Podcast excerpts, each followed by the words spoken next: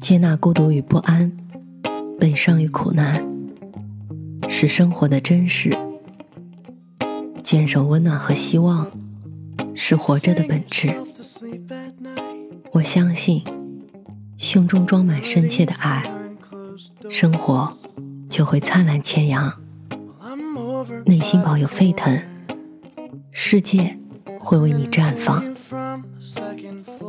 愿我们。都能在不期而遇的温暖中，满怀生生不息的期望。晚上好，我是 Mandy。今天的故事来自美旅之。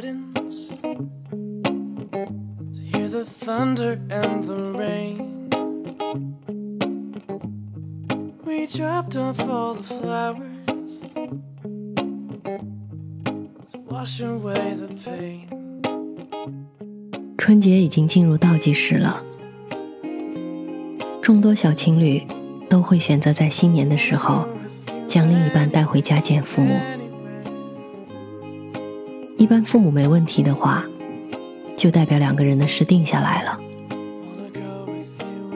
恋爱中，双方父母这道坎儿，直接决定了这一对恋人是顺利过关奔赴结婚的殿堂。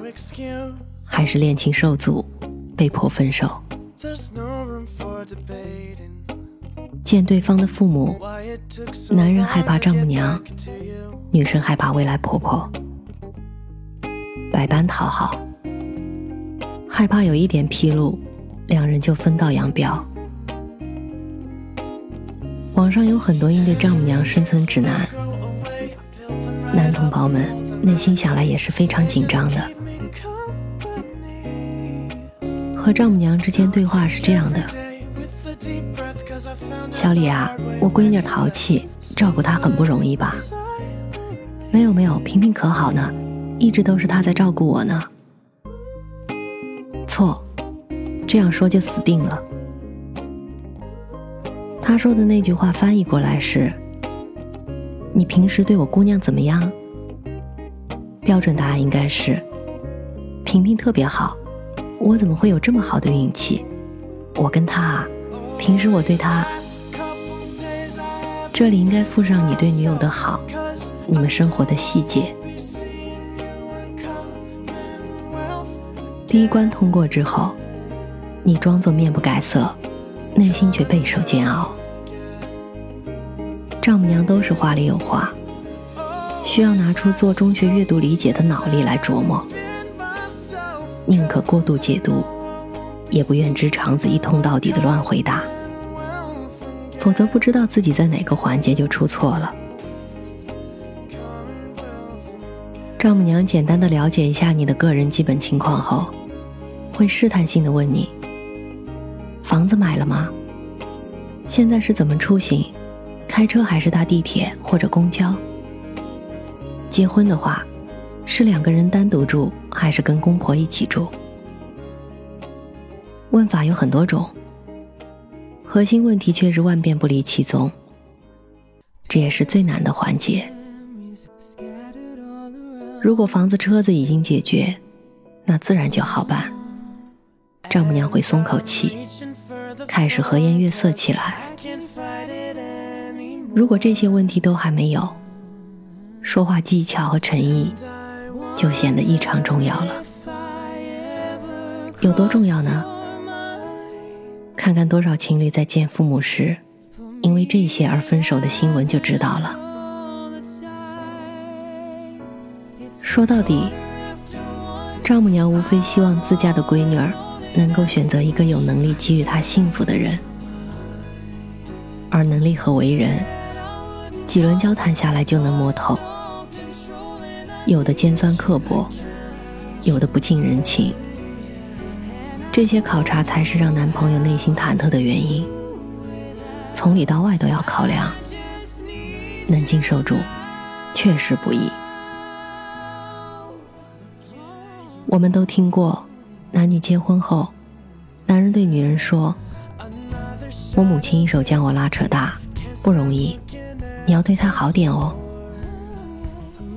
女人应允，却很少听到婆婆对儿子说：“一大好姑娘，离开爹妈的怀抱，嫁到这个家庭，你要对她好点。以前当段子看，嘻嘻哈哈也就过去了。再想想，大多数都是这样的情况。不知道是社会默认的规则，还是大家心里统一的战线，导致了这种差异。正是这种差异，让女人跟着男人回家见父母时，产生另一种软性的无形的压力感。如果说男人需要考虑物质上的硬指标，女人则要戴上一副恰到好处的面具，既知性大方，又不能给人太端着的感觉，既要懂规矩、懂事，又要活泼可爱，不太沉闷。既不能表现的太强势，又不能给人好欺负的模样，这让女人很为难。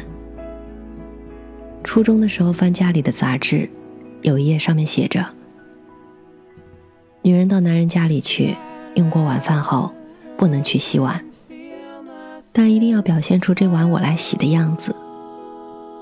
我百思不得其解，后面才知道。正是因为你不想洗碗，会让他的妈妈觉得你不够体贴，不能料理日常家务，不适合做一个好妻子。洗了的话，会让对方觉得你太懂事，婚后好欺负你。见父母真有这么麻烦吗？我跑去问正在摘菜的妈妈，他听完笑了，说：“你以后长大了就知道了。”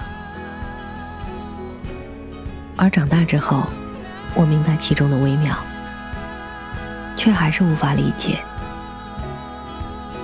婚姻如战场，见家长仿佛就是在宣告：我们能不能结盟？结盟失败就各自为营，从此各不相关。年关将近，真要去女朋友或者男朋友家里的你。相信你一定做好准备了吧？虽然无法预知会遇到什么样的情况，但心爱的人就在身边，他的家庭大门是为你敞开的。怀揣一颗真心，祝愿你们能够收获来自亲近的人的认可，